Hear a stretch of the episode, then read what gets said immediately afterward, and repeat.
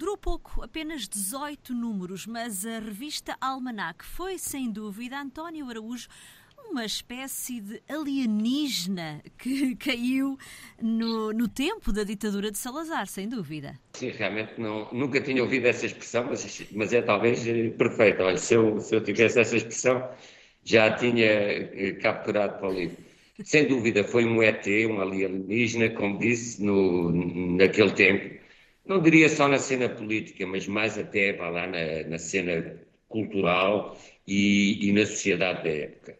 Não quero com isto dizer que a revista tenha tido um impacto brutal eh, e que tenha mudado mentalidades, nem era esse o propósito da revista, mas o que é facto é que foi uma pedrada no charco, isso foi indiscutivelmente uma pedrada no charco, não só pelos textos que tinha e pelo look, vá lá, desconcertante, mas também pelo grafismo do Sebastião Rodrigues e, sobretudo, por uma atitude mental que era iconoclasta e, e, e, e procurava ser subversiva, mantendo essa subversão em termos um bocadinho, apesar de tudo, suaves e contidas.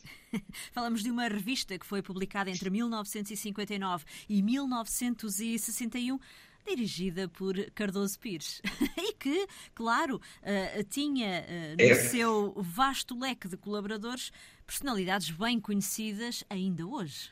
É verdade, é verdade. Foi um elenco de luxo, acho que é, é difícil.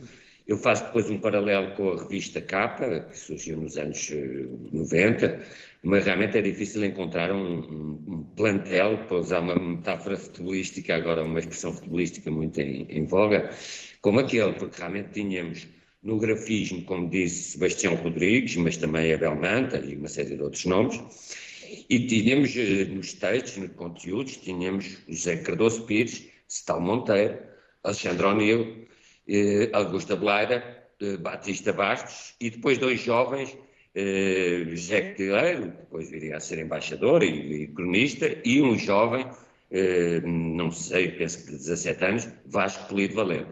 Portanto, está a ver o elenco de luxo que se, que se reuniu ali como é evidente, eram também personalidades, não sei se também referiu o, o Alexandre O'Neill, que foi importantíssimo, mas eh, com esse elenco de personalidades eh, era um bocadinho difícil, personalidades fortes a seu modo, era difícil que a revista durasse muito tempo, porque cada um tentava subverter à sua maneira. Talvez no meio daquilo tudo o José Cardoso Pires fosse o que tentou ainda aguentar a revista. Ele há uma altura que vai para o Brasil e, e, e de lá tenta comandar a revista, que está um pouco a cargo do Sotão Monteiro. E, e, mas o que é facto é que era uma experiência que não poderia durar muito.